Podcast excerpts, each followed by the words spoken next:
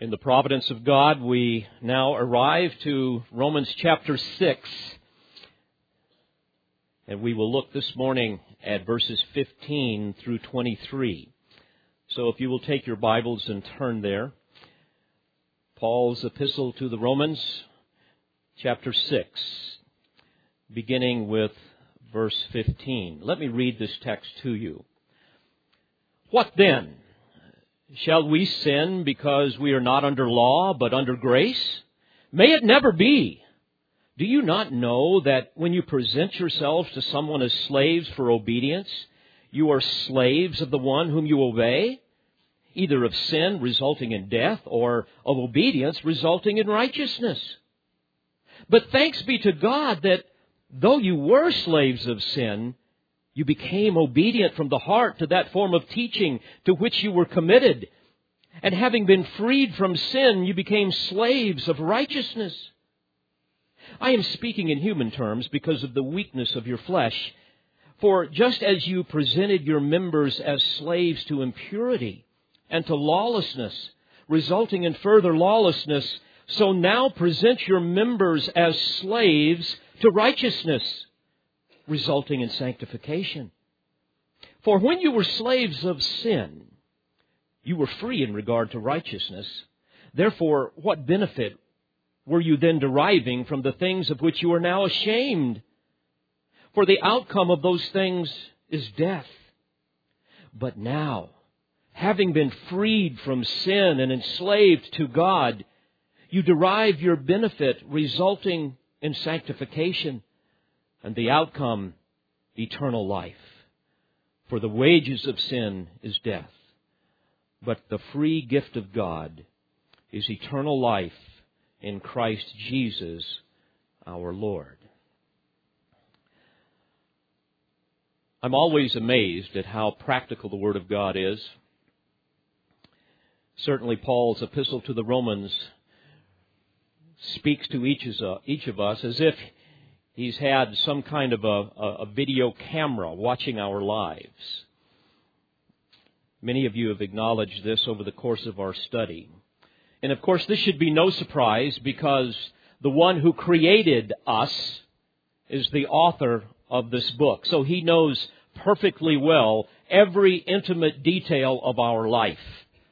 He knows the things that we're drawn to and the things that we should be doing that would give us life and give him glory. But all of these truths that he has given us are meaningless unless we bring our lives to the text. Recently, a young man met with me. He was utterly devastated by his life of sin. You might say he had sown the wind and now he is reaping the whirlwind.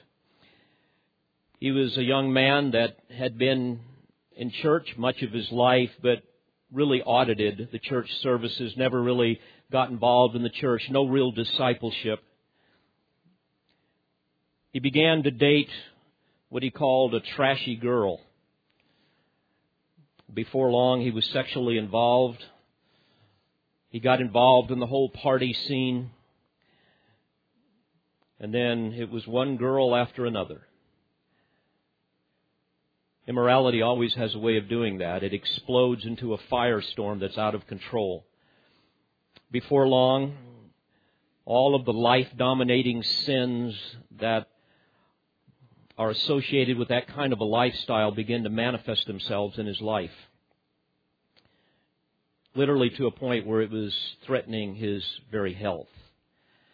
So, as he told me, he cried out to God and I believe in God's mercy, the Lord saved him. But he was calling me saying, Pastor, I still struggle with indwelling sin and temptation. And he poured out his life to me. And as he did, I would affirm the fact that I believe that God did truly save him.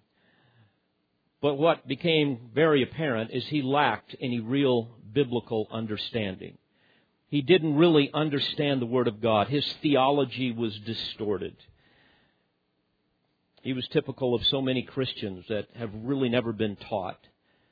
A victim of armchair theology, kind of the homespun redneck theology that we have, especially in our culture. So he was confused, he was afraid, he was ashamed, he was desperate. What am I going to do?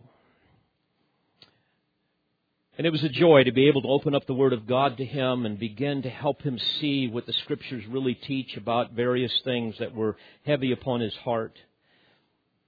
And it's been a joy to see the Lord begin to work in his heart and gradually move him in a direction where he begins to enjoy the riches that are his in Christ Jesus.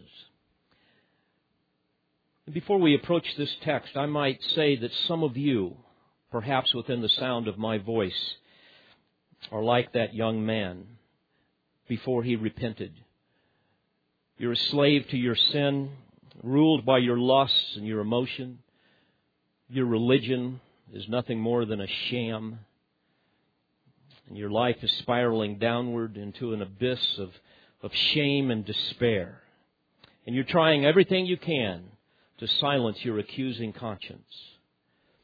Others of you may be like that young man just after he was saved. You're still confused. You're in need of discipleship. Perhaps you're under the illusion, as he was, that just showing up for church every now and then is really all you need. You really don't need to get serious about the Word of God, serious about discipleship. You just kind of play the Christian game. And therefore, you're struggling with sin in your life. And finally, some of you are probably like that young man was when he contacted me, seeking to understand the will of God. You're still confused about things. You're still afraid and ashamed and desperate, but by God's grace, you are beginning to be moved into a position where you can hear the Word of God. And the renewing of your mind can begin to transform you. And if so, that is good news because it is grace that has brought you to that place, and it will be grace that will sustain you and grow you. Did not the Lord say, Sanctify them in the truth? Thy word is truth. But again, the word will be meaningless and powerless unless you hear it, unless you learn it, and unless you live it. And so I would encourage you this morning, as we come before the Word of God yet again, as we do every Sunday morning, that you will take off the garments of self-righteousness, that you will peel away all of the layers of self-protection and all of the things that you think you know and all of your self confidence and pride and say, Lord, I just want to lay myself before your word this morning, that you might speak to me, that your word might expose my sin. So I would begin this morning by asking you the question Are you a slave of sin or a slave of obedience? Who is your master? Is it sin or is it obedience to the Word of God? To say it a little bit differently, is the Lord Jesus Christ your Lord and Master, or do you serve another? Perhaps you serve yourself. Paul's words here in Romans 6, verses 15 through 23, really draw our attention to this whole idea of spiritual allegiance, the idea of genuine discipleship. May I remind you of the context? The apostle has very carefully examined the doctrines of condemnation, how man is under the wrath of God because of his sin, and therefore in need of justification. And he's explained that in great detail, comparing and contrasting our former relationship between Adam and now our relationship in Christ if we are born again. Once we were created in Adam and united to Him in, in physical death, and now we are a new creation in Christ, new spiritually, and His life becomes ours. And in verse 1 of chapter 6, he anticipates the preposterous conclusion that the legalists as well as the libertines made when they heard the doctrine of justification by free grace. Verse 1 What should we say then? Are we to continue in sin that grace might increase? May it never be. How shall we who died to sin still live in it? And so he went on to explain how we as believers have died to sin. We cease to exist in Adam. We become alive in Christ. We have spiritual life. And spiritual life and spiritual death cannot coexist. You can't be alive and dead at the same time. We have been permanently immersed in the Lord Jesus Christ. Verse 4 he says, Therefore, we have been buried with him through baptism into death, so that as Christ was raised from the dead through the glory of the Father, so we too might walk in newness of life. He went into great detail explaining how, as believers, we're no longer under the tyranny of sin. That is no longer our master. We have a completely new nature. Verse 11, even so, consider yourselves to be dead to sin, but alive to God in Christ Jesus. Therefore, do not let sin reign in your mortal body that you should obey its lusts. And now he comes to verses 15 through 23, where the apostle approaches these truths in yet a little different angle, as any good teacher would do. So let's approach this text this morning by examining three things the lie, the logic, and the liberty. We're going to look at the lie that would pervert grace into a license to sin. We're going to look at the logic that refutes such a perversion. And then finally, the liberty that every slave of Christ will enjoy. So again, I would encourage you to bring your lives before this text. Don't just audit this. Bring your life to the text and let the Word of God do what it will inevitably do for those who cry out for that transforming grace. First of all, notice the lie. You will recall in verse 15, he has just said, Sin shall not be master over you, for you are not under law, but under grace. Now, in verse 1, the antagonists were reacting to the issue of abounding grace, how, how, how that could potentially fuel a desire to sin all the more. But here, the issue is not so much abounding grace, it's rather a reaction to the removal of the law, which they believed would also fuel a desire to sin. Knowing this would ignite controversy and deliberate misuse, he is going to anticipate both the response of objectors as well as abusers. So in verse 15 he says, What then? Shall we sin because we are not under law but under grace? May it never be. To be sure, whenever the gospel is accurately preached, the doctrine of free grace will inevitably be misunderstood, misinterpreted, and abused. And it is typically done so by two groups of people, as we have discussed before.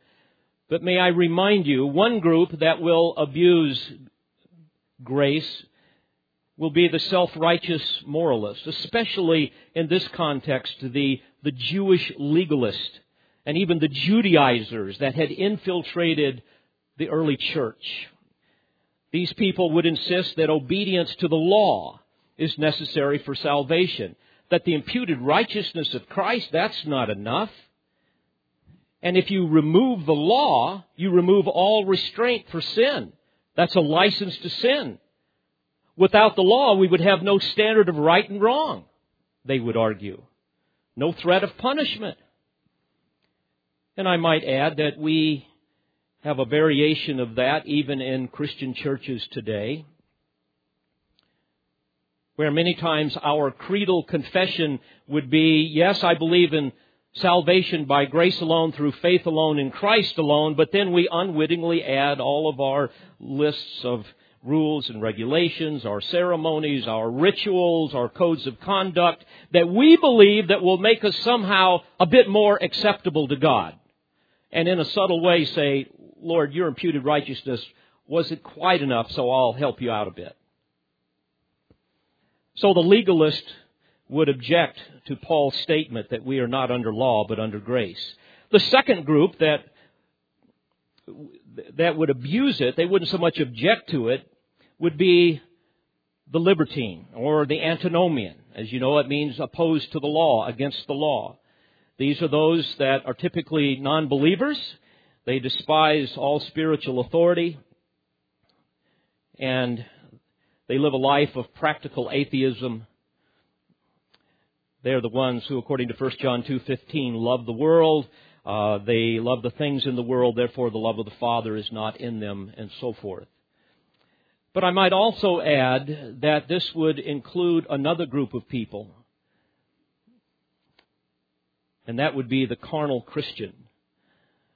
The carnal Christian that subtly abuses grace. Paul described them in 1 Corinthians 3 and verse 1 as men of flesh, as babes in Christ. And sadly, that's a description of many that come to church. Sadly, it describes some of you that I love so dearly.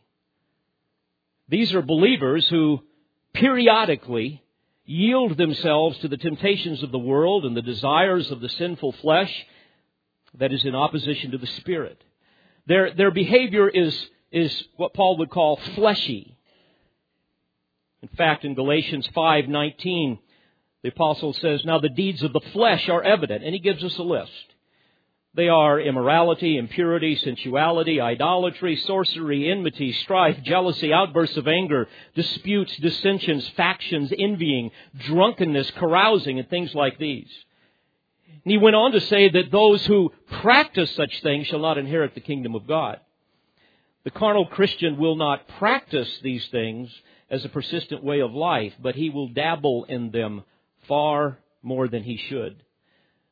Paul will go on to say that the carnal Christian is one that abuses grace like a babe. He calls them babes in Christ. These will be Christians that act like children.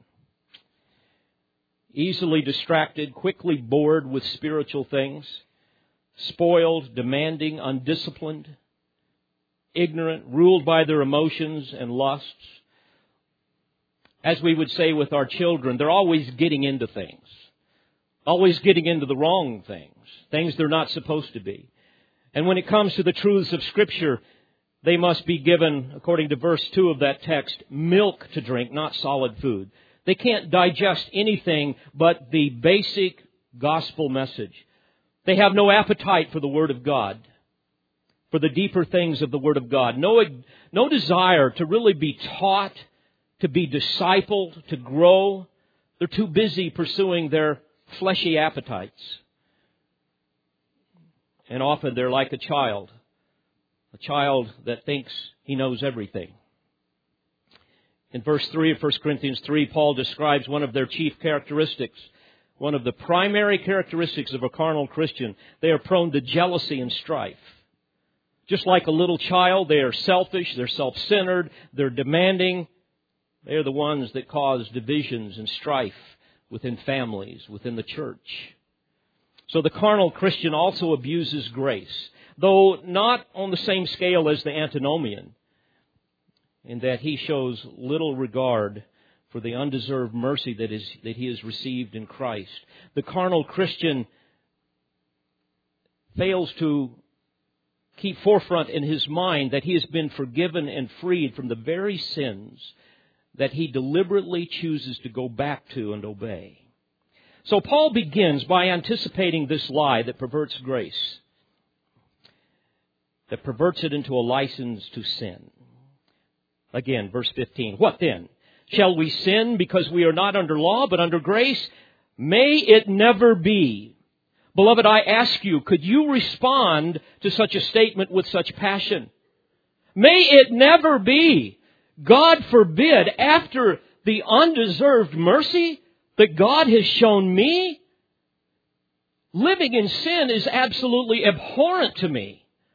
To even suggest that I would want to enslave myself to the very thing that caused such unimaginable suffering and death for my Savior, that's inconceivable to me. loving and obeying and serving Christ, that's the number one priority in my life.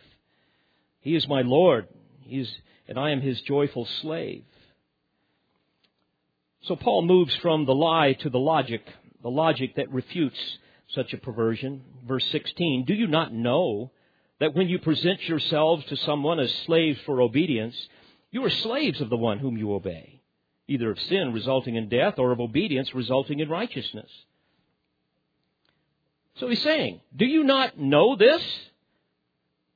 This is a self-evident truth here. Use some common sense. Use some basic logic. He's saying if a man presents himself to a master to be his slave, he is subject to the power of that master. He is under that master's authority. He is no longer free to do as he pleases. He now lives to do the will of his master. Don't you see that? And here Paul sets forth two masters. Two masters we will obey, either sin or obedience. Real simple. Sin results in death, and obedience results in righteousness. Now, he has already made the case that every man, woman, boy, and girl in the world is either in Adam or in Christ. You can't be in both. You're a slave to the old Adamic nature, living under the rule and reign of sin, which is the result of the, of the natural birth, of our natural birth, or you're a slave of the Lord Jesus Christ as a result of the new birth. You're alive with Him. You're under His reign, under His rule. You cannot have two opposing natures at the same time. Nor can you be a slave of two masters. You're, you're only owned by one or the other. Man either lives under the tyranny of Satan in the kingdom of darkness or under the loving rule of God in the kingdom of His dear Son. You either submit to the lordship of Satan, to your flesh, or the lordship of the Lord Jesus Christ. And these two powers are antithetical to one another. They are bitter enemies, violently opposed to one another. And these two opposing masters offer you two radically different wages. Sin results in death, and obedience results in righteousness. So, central to Paul's entire argument here is, is this most basic bit of logic, and that is this. You simply cannot be a slave to both at the same time.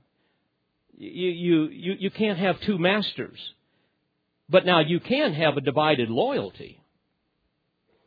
In fact, Jesus said in Matthew 6:24, "No one can serve two masters, for either he will hate the one and love the other, or we or he will hold to one and despise the other."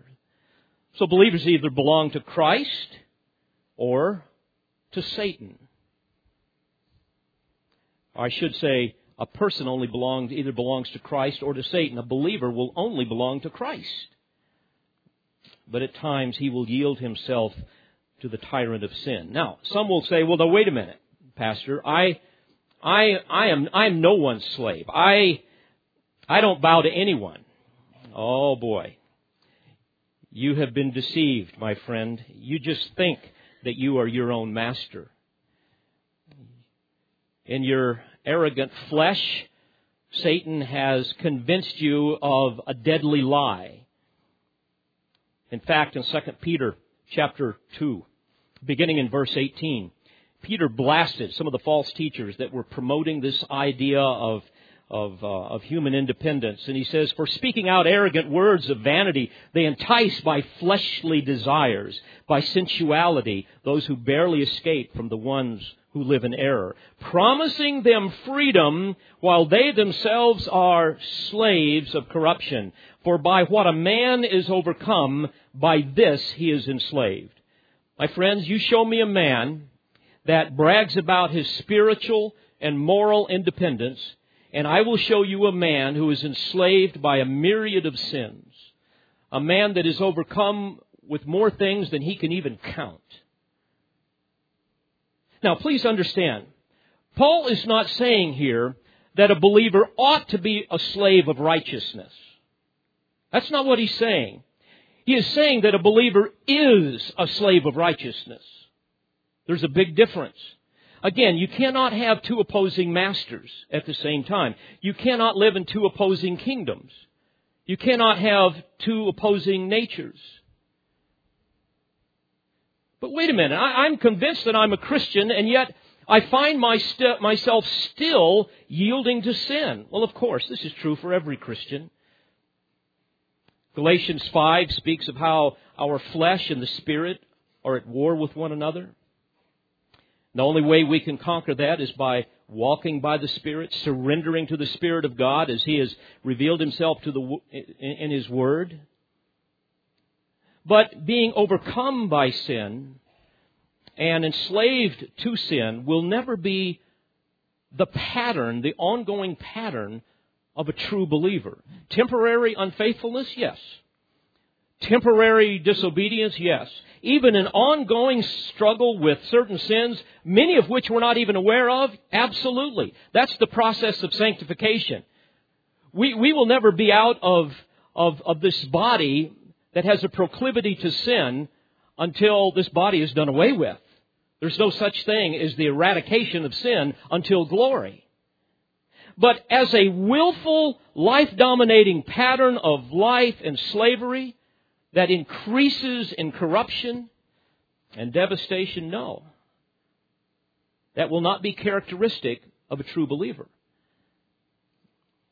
In fact, John tells us in 1 John 3, beginning in verse 9, no one who is born of God practices sin because his seed abides in him. He cannot sin, referring to he cannot sin habitually with impunity. Why? Because he is born of God. By this, the children of God and the children of the devil are obvious. Anyone who does not practice righteousness is not of God, nor the one who does not love his brother. So again, Paul is saying that a man is either a slave of sin or a slave of obedience. He is under the power of one or the other. His nature will manifest itself in either one or the other. So, this is the theological logic that refutes the lie. So, just because we are no longer under the condemnation of the law, but under grace, does not mean that we see ourselves as having a license to sin. In fact, quite the opposite is true. We no longer belong to that tyrant. And here Paul moves into the concept of the liberty that every slave has who is enjoined to Christ by his grace. Verse 17. But thanks be to God that though you were slaves of sin, you became obedient from the heart to that form of teaching to which you were committed. And having been freed from sin, you became slaves of righteousness. Beloved, I believe there is no greater text in all of Scripture to describe a Christian than this. What a magnificent passage. A Christian is a man who has a change of nature, a man who has a change of masters. He's obedient from the heart. He's a slave of righteousness. I ask you, does this describe you?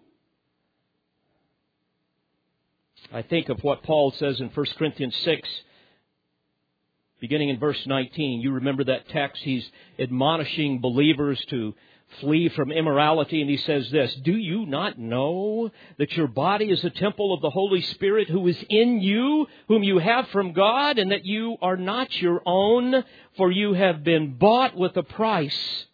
Therefore, glorify God in your body. My goodness, talk about a change of nature and a change of masters. Now, you might ask, but how can I know that this change has truly taken place in my life? Well, the apostle gives us three measures by which we can determine this. If you will notice, he says, first of all, but thanks be to God. In other words, if you are a true believer, you are going to understand that your salvation is wholly a work of grace. It is wholly a work of God, that you had nothing to contribute to it. You had nothing to bring to the table, so to speak. It does not say, thanks be to God for my cooperation with Him. That's not what it says here. That is always a mark of a false profession that cannot save. So he says, thanks be to God, but a second measure would be in the phrase, you were a slave to sin, but now are obedient from the heart. You were. Two words. What does that indicate? You were something and now you're something different, right? It's very simple. There's been a great change here. You were a slave to sin, but now you are obedient from the heart. Is that true of you? Do you see a difference in what you were versus what you are now? That is the point. Are you obedient from the heart? Not out of duty, but out of desire. Not, not out of a sense of compulsion. Oh my, I guess I'm supposed to do this. But because you love the Lord Jesus Christ, you're overwhelmed with what He has done for you. And therefore, it is the longing of your heart to seek to do what is pleasing to Him. But He gives us yet another mark here. He goes on to say, You became obedient from the heart to that form of teaching to which you were commit, committed. I want you to notice here the object of this heartfelt obedience. This is a fascinating statement. And it will require me to get technical for just a moment because I fear that many times people read this and they overlook what it's really saying. Will you notice in the phrase, to that form of teaching to which you were committed? The word form is the word tupos in the original language, and it means a pattern or a mold, like we would use to, to build a form into which we would pour concrete. You guys know what that's like. We've built forms before. We pour concrete in it so that when the concrete dries and sets, it fits that pattern, that form. That's what it's referring to here. And it was also used um, to describe in ancient days the molds into which um, hot molten metals were poured to make all manner of objects. But I want you to notice another, another word. It says, to that form of teaching to which you were committed. The word committed translates uh, the Greek verb paradidomai, and it's a, it's a verb that literally means to hand over or to give over, to deliver over, particularly, particularly to deliver over to an authority. Now you add that to the word to, that, to that form of teaching to which you were committed. The word to can also be translated into, and here's what you have.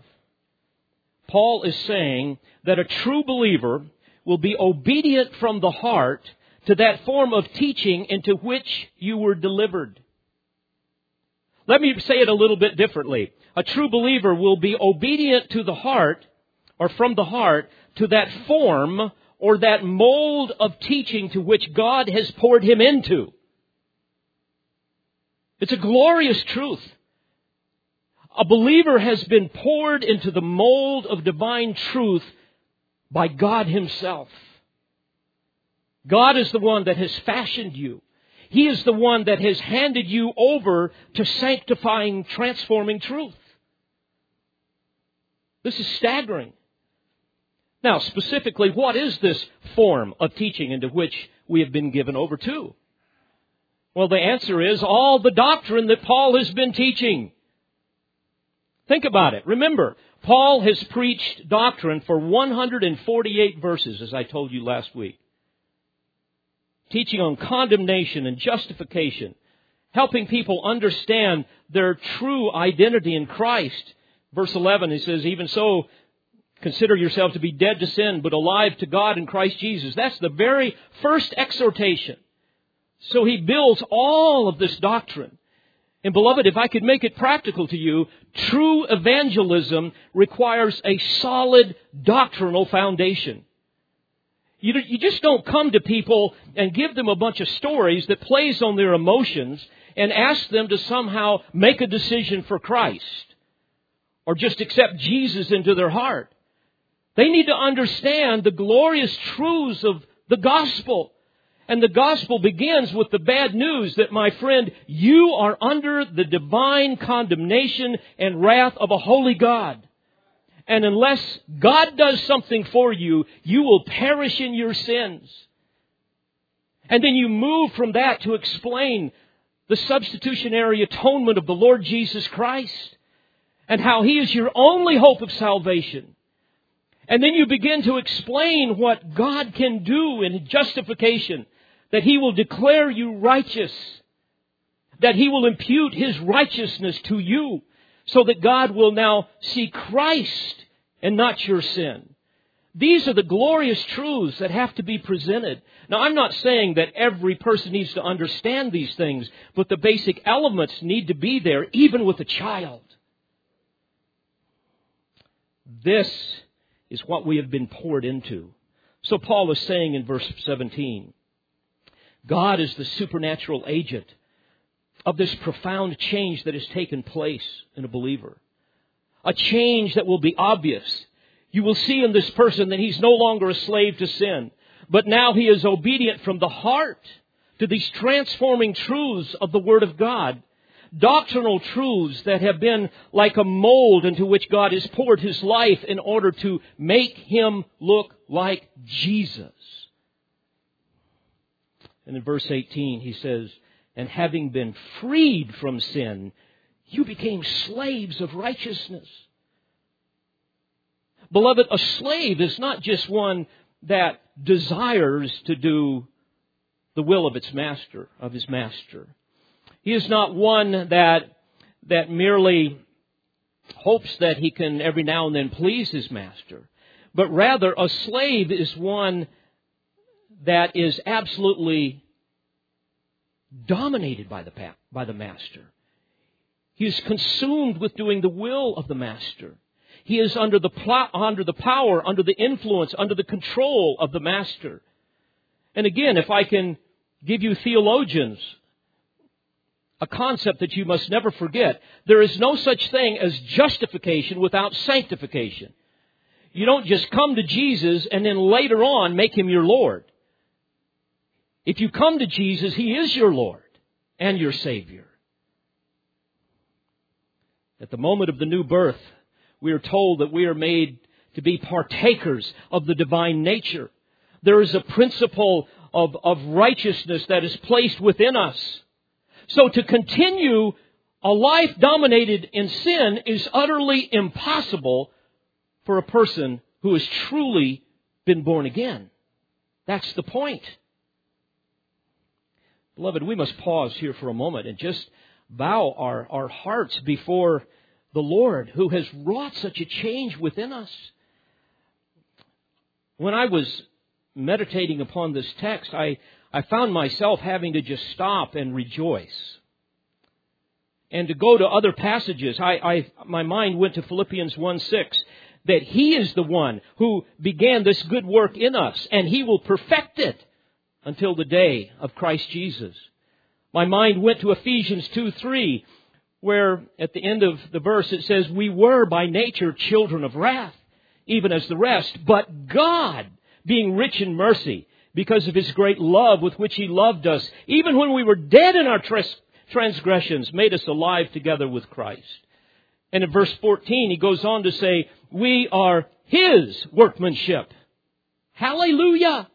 We are his workmanship, created in Christ Jesus for good works, which God prepared beforehand that we should walk in them. We are part of a glorious sovereign plan of God. Colossians 1 and verse 12 and 13. There Paul rejoices, giving thanks to the Father who has qualified us to share in the inheritance of the saints in light. For he delivered us from the domain of darkness and transferred us to the kingdom of his beloved Son, in whom we have redemption, the forgiveness of sins. You see, my friends, not only will a true believer hate sin because of his new nature, but he will also hate it because of his love for the one who bore his sins in his body on the cross. Young believers, I ask you, do, do, you think of these truths? When you deliberately choose to live your life for yourself rather than the one for the one who suffered and died in your stead? Do you ever think of these truths when you ignore Him and you do your own agenda? Dear brother, do you, do, do you think of this? When you scream at your wife and manipulate her and humiliate her, when you fail to shepherd your family? Do, do you think of what you're doing in light of what God has done for you? Dear sister, do you think of this when your heart is filled with jealousy and you begin to gossip, you begin to slander, and you begin to promote strife within your family, within your church? I read about a profligate son that had brought untold sorrow to his father. It was a tragic story. He was a drunken, immoral wretch of a son. He had stolen from his father. He had disgraced his father. In fact, he had driven his father to an early grave. He decided he would attend the funeral of his father like most people will do, like the rest of his family. And later he was asked to come and hear the reading of his father's will. Well, he was convinced that he would receive nothing, but he decided to attend just so that he could sneer at the family and make them all miserable. To his great astonishment, when the will was read, it said something like this quote, As for my son Richard, though he has fearfully wasted my substance, and though he has often grieved my heart, I would have him know that I consider him still to be my own dear child, and therefore, in token of my undying love, I leave him the same share as the rest of his brothers. Utterly dismayed, the story went on to say how the man could not believe what the attorney said. He thought he had misread the will, and he asked for it to be read again. He was so struck with remorse that he left the room in tears. He was astonished by such undeserved love. In fact, the Father's love had finally mastered him. He said, I feel ready to curse myself for grieving my father the way I did. Oh, that I could bring him back again. My friends, how much greater our sin and disgrace. And how much infinitely more the Father's love for us. Dear Christian, does this not motivate you to do what Paul says in verse 13? to present yourselves to God as those alive from the dead and your members as instruments of righteousness to God?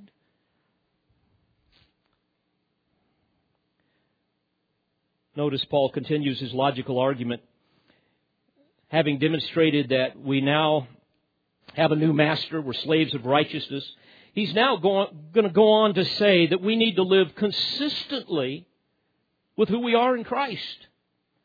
In other words, we need to live practically who we are positionally. Does that make sense? Verse 19, he says, I'm speaking in human terms because of the weakness of your flesh. In other words, he's saying that the, these analogies that I'm using with respect to masters and slaves to somehow communicate these, these spiritual principles, especially as they relate to the weakness of the flesh and so forth, um, eh, the weakness of our flesh and our mortal bodies and so on. I, I'm using these analogies here to help you understand this.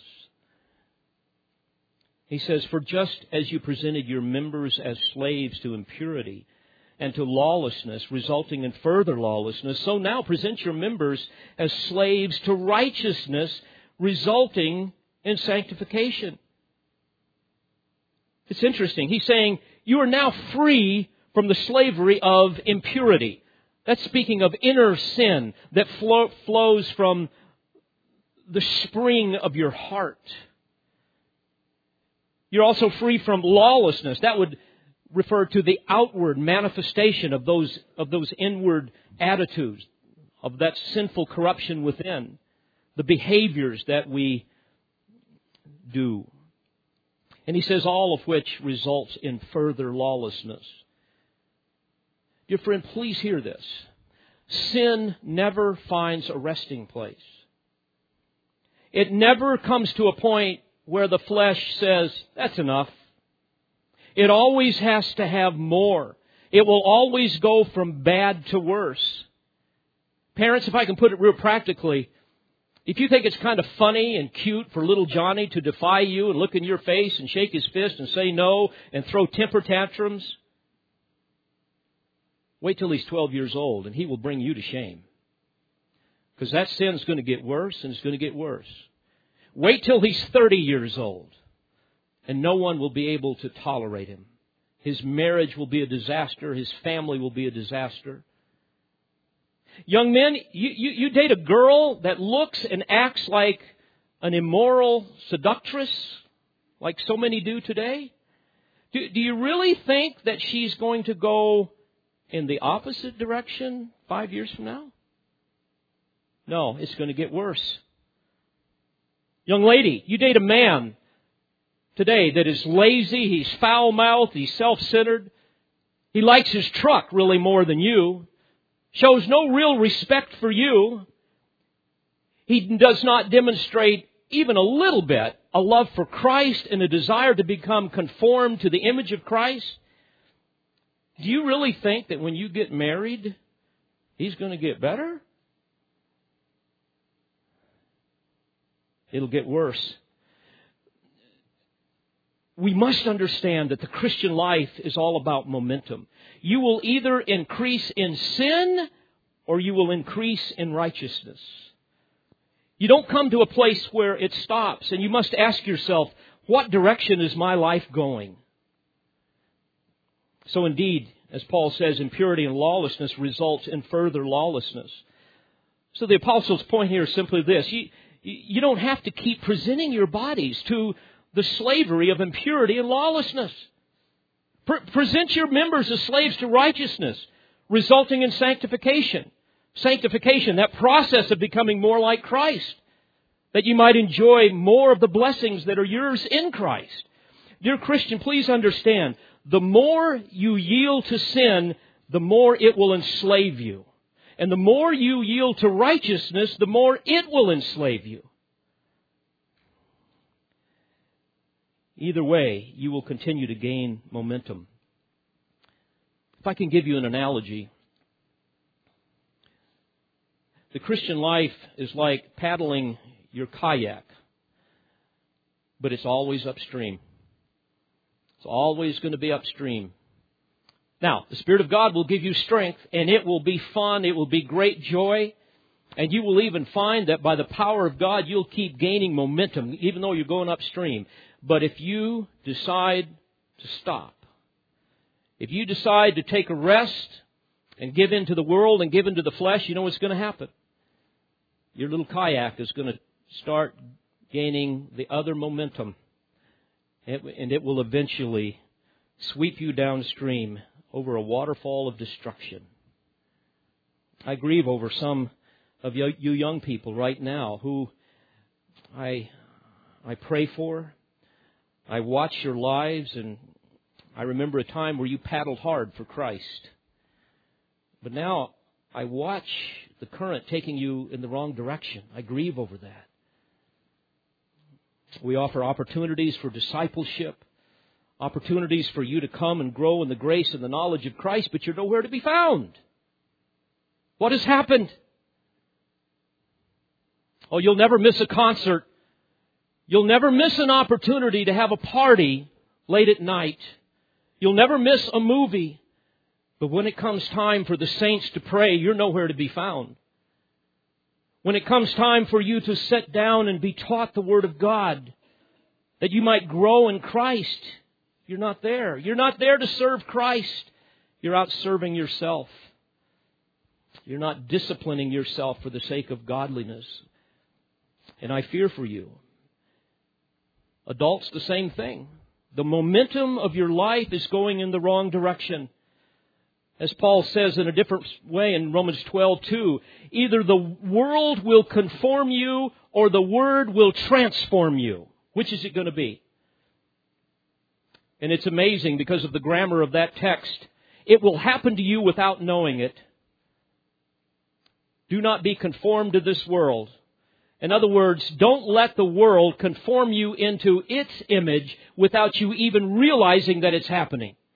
But instead be transformed by the renewing of your mind. Again, in the passive voice, indicating that it's the Word of God, it's the renewing of your mind that will cause this metamorphosis to occur where the inside of who you really are as a person clothed in the righteousness of Christ will begin to manifest itself. It will happen to you as a result of the Word of God. So Paul is saying, live consistent with your nature. Verse 20, he says, For when you were slaves of sin, you were free in regard to righteousness. In other words, non-believers are they're, they're powerless against the demands of sin.